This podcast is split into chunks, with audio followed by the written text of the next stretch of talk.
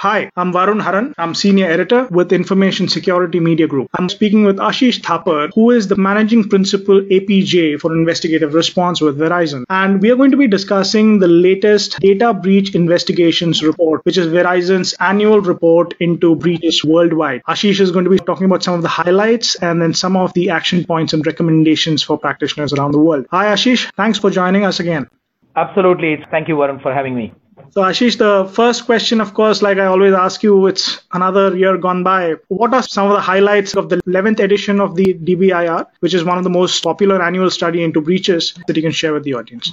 Absolutely, Varun. Thank you very much. So it's basically that DBR is based on analysis of real world security incidents and confirmed data breaches. This uh, report is actually created by security practitioners for security practitioners. And of course, uh, the information that is contained in the report is essentially supplied by not only Verizon, but the who's who in the world of cybersecurity across 767 partners covering thousands of companies based in 65 countries. In terms of the numbers that we see, it's obviously the 11th edition. Last year was our 10th anniversary anniversary edition, we have more than 53,000 incidents and about 2,216 data breaches that we are covering in this report. It starts with high level trends and findings from this year data, goes on to some of the problems and challenges that enterprises face today with respect to ransomware, malware, botnet, and denial of service attack. And of course, we cover about the social engineering aspect, you know, how humans that are so critical in the security chain could also be the weakest link in the chain. We also then talk about the nine incident classification patterns and then, of course, talking very specifically about some of the industries because we truly believe one size fits all doesn't work in the security arena. And that's why we would like to really dig deeper into various industries from where we have sufficient data available. And then finally, we wrap things up in the InfoSec events from 2017.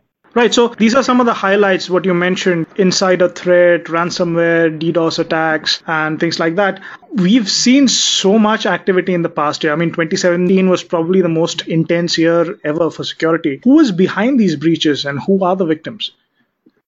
Yeah, that's a very interesting point, Varun. What we see in terms of the threat actors, we see majority of the threat actors come from outside the organization. So about 73% of the cyber attacks are perpetrated by outsiders. The interesting part here, though, is members of organized criminal group were behind half of the data breaches. That about 50% of the data breaches were actually perpetrated by organized criminal group. And in that total percentage, 12% beyond that is also contributed by nation state or state affiliated actors. Now, what this means is for that ostrich syndrome that some organizations have that we may not be targeted and we are up against 50 these guys who are there for fun, ideology and grudge. What we see is you're up against very, very highly resourced, highly funded and very well organized group. And therefore, I think it's very, very important, pertinent for organizations to really up their game on cybersecurity. In terms of the victims, we see majority of the attacks fall back on financial services companies, about 24% of the data breaches, about 15% of the data breaches on healthcare sector, and then about about 12% on the public sector. If you ask me about some of the specific callouts in terms of the findings, we see ransomware is the top variety of malicious software. In fact, it has risen from number five, number one. And specifically, if I give you a glimpse, you know, we basically saw that ransomware attack doubled this year. They were already doubled last year in our report. So we see a year on year 100% increase, which is very, very big. And we see 39% of malware related breaches were actually ransomware breaches, right? The important thing also, which goes along along with ransomware is malware. And in the malware side of things, the disturbing trend there is about 37% of the malware that we see is unique. Now that's a very, very important takeaway for organizations to start realizing that while there are scattergun techniques that happen and you know you may be a victim of a feud attack, distributed attack on multiple entities with the same malware, but then about 37% of the malware we saw was completely unique and hence never used again and possibly it was targeted. The other very important trend is on ransomware side of things is that we see ransomware is moving from end user devices more towards server class and enterprise class devices. So while they're off the shelf kits that any amateur can create and deploy ransomware in a matter of minutes, what we can see is they can do far more damage if it is basically going to attack a file server or worse, a database.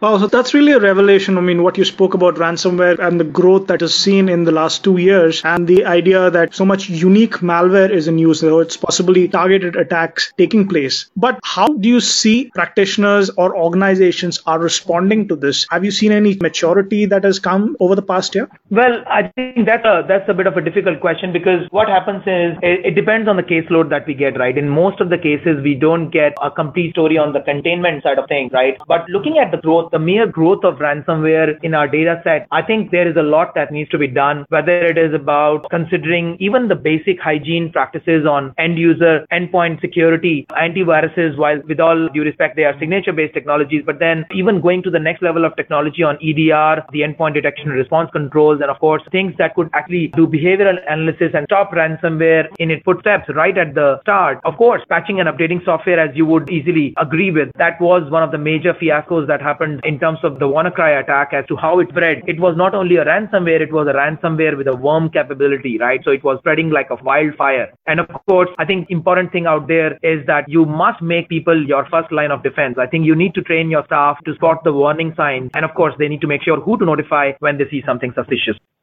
Right. So, how about we talk a little bit about some of the emerging methodologies and tactics in the past year?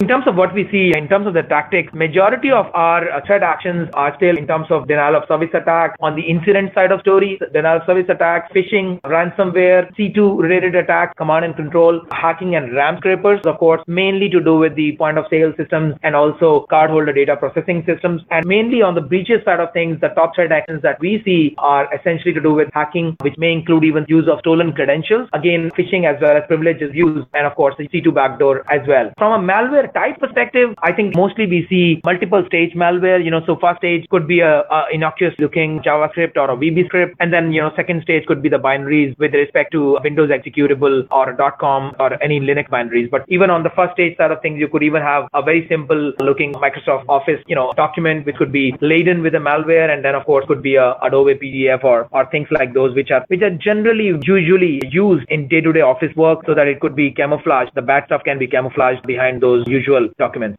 Right. So it seems to me that the most prominent vector still remains email. Is that correct? Oh yeah, I think that's a that's a big point uh, you are raising because to be honest, I think one of the things I must call out is that the human factor continues to be a big weakness, and uh, you know, of course, people make mistakes, often costly ones. What we saw was that employees are still falling victim to social attack, whether it is about phishing or pretexting. They still represent a vast variety and a majority of our data breach uh, data set. With email, to your point, continuing to be the main entry point of compromise. 96% of the cases that we saw in terms of the social incidents and the data breaches that had phishing and pretexting, it was all through email, 96% as I mentioned. And of course, companies, what we see is are nearly three times more likely to get reached by social attacks than by actual technical vulnerabilities. Again, that strongly emphasizing the need for ongoing employee cybersecurity education. Uh, bottom line, I think what is being mainly attacked is not the system that is powered on, but the human factor as a practitioner and a breach investigator, what are some findings from this year's report that most excite you or maybe surprise you that you can share with us? Yeah, I think what really stands out is possibly, like I said, right, ransomware attacks are absolutely increasing. We were very happy. In fact, let me share with you a silver lining that we saw in the report. We saw that about 78% of the people that we had simulation tests on with respect to phishing attacks did not fall for a phishing test, right? But the flip side of that is 4% of the people people would fall for any phishing campaign, any. And as you would know, uh, for a phishing campaign, for a phishing attack, you only need one click. You only need one gap to be exploited, right? So that's that's one big revelation that we see. Of course, like I mentioned on the ransomware stuff, uh, that's something uh, was possibly predictable, and I think we were expecting that, and we saw that in the numbers. As you know, this is a very data-heavy and actual on-ground numbers, not a survey report. What was possibly a bit of a shaker story for us was in terms of the attacks on healthcare sector sector. You know, attacks on healthcare sector are uh, not uh, really toeing the line with respect to other attacks in other sectors. So what we see in healthcare sector, most of the attackers are internal, as contrary to the other verticals where most of the attackers are external. So I think healthcare sector really needs to put its act together in terms of not only focusing outward, but also focusing a lot inward to see and really manage the insider threat part of it, including whether it is inadvertent errors or whether they are a well-intentioned attacks. And then of course, some of the things that we see emerging now beyond our report is on the crypto jacking side of things because that's like emerging as a very lucrative method for the cyber criminals to get their booty quickly from what we see in the market as recent as in last few months, which obviously is beyond the data set of the data breach investigation report that is containing the data set of 2017 ending by December 2017. Right, so we'll probably see uh, signs of that in next year's report. So that's a good uh, prediction to look forward to. Ashish, uh, what are some action points and recommendations that you can share with practitioners for the coming year? Yeah, I think again, not a huge shift on the recommendation side of story. Of course, while you are designing your security strategy, you have to have those basic hygiene elements tightened and bolted completely, right? You cannot really have any excuse on that side of story because that's unpardonable. If you lower your guard, you below basic hygiene practices, whether it is about having a good network segmentation, having a robust amount of network security controls, of course, multi-factor authentication, and of course, anti-malware, both at the endpoint and at the gateway level. And of course, we're having a very strong visibility What I would say specifically that I think looking at the recent trends on phishing and uh, DDoS and ransomware, I think on the ransomware side of story, I would call out that I think companies really need to, first of all, really uh, go back to the basic and look at their backup strategy to see how they can protect themselves when a ransomware attack happens. Backup is possibly the only savior. If you don't want to pay ransom and possibly sometimes you may never want to pay ransom and we don't encourage that, of course. In any case, what we would recommend on the ransomware side of things is really going the next level, right? Your antivirus signature-based technologies are, are good to have. They must exist, but they are not going to stop those attacks at all. I think you need to really up the game, go to the next level in terms of endpoint detection and response. You know, really lock down your asset from not only from an endpoint standpoint as well as from a gateway filtering standpoint, because most of the attacks, as you could see, come from the email as we illustrated. So very strong gateway level controls on email and web browsing need to be in place. From a phishing standpoint, you really need to go back again and give the sensitive users possibly, you know, if you have extra sensitive users, you may want to really evaluate, you know, sandbox OS technique. You may want to do from a awareness standpoint, role playing game, maybe to try to do a gamification to see, uh, bring a bit of interest into the whole thing. Of course, multi-factor authentication is a technical control you may want to employ against phishing. And of course, you really need to separate your, your golden nugget from the non-critical ones, right? You need to create those network checkpoint air gap perhaps within your network. And then on the DDoS side of things, again, you know, you really need to have DDoS mitigation services. At the same time, you need to do rate throttling from your ISP level, rate limiting from your firewall router and web server levels, and at the same time remove vulnerabilities. End of the day, I would say stay vigilant. You need to have strong visibility. Never forget the importance of threat intelligence and threat hunting. And of course, never ever forget the people. Make them your first line of defense and really keep on stressing on that objective over and over again because like I said, right, people are possibly the strongest link and the weakest link Excellent. Ashish, just a follow up question. I think this might be interesting for the audience.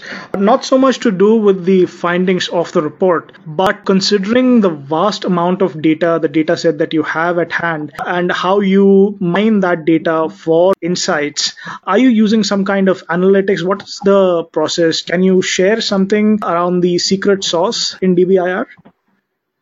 Well, I think the secret sauce in DBR essentially is around the data set. So the way it comes together, you know, is based on not only breach investigation that Verizon does, also the contributing organizations that come together with us, but how we kind of help solve the puzzle is based on the network visibility that we have globally in terms of the network traffic we see being a tier one global ISP. That really is the core from an asset perspective from, you know, the assets that we have on the field. Obviously, we get a lot of telemetry data out of that. In terms of analytics, I think, of course, we recently acquired a company called Niddel that is helping us solve this on machine learning and analytics part of the story. And we are already implementing controls and methodologies based on the learning that we are getting from Niddel. And of course, like I said, right, we are ourselves create a lot of intelligence. We subscribe a lot of intelligence ourselves. We gather a lot of open source intelligence. And of course, the intelligence that comes from our partners as part of the DBIR initiative and the ongoing investigation. So I think uh, it's a conglomeration of all the inputs that we get. So it's not an easy answer in terms of secret sauce. And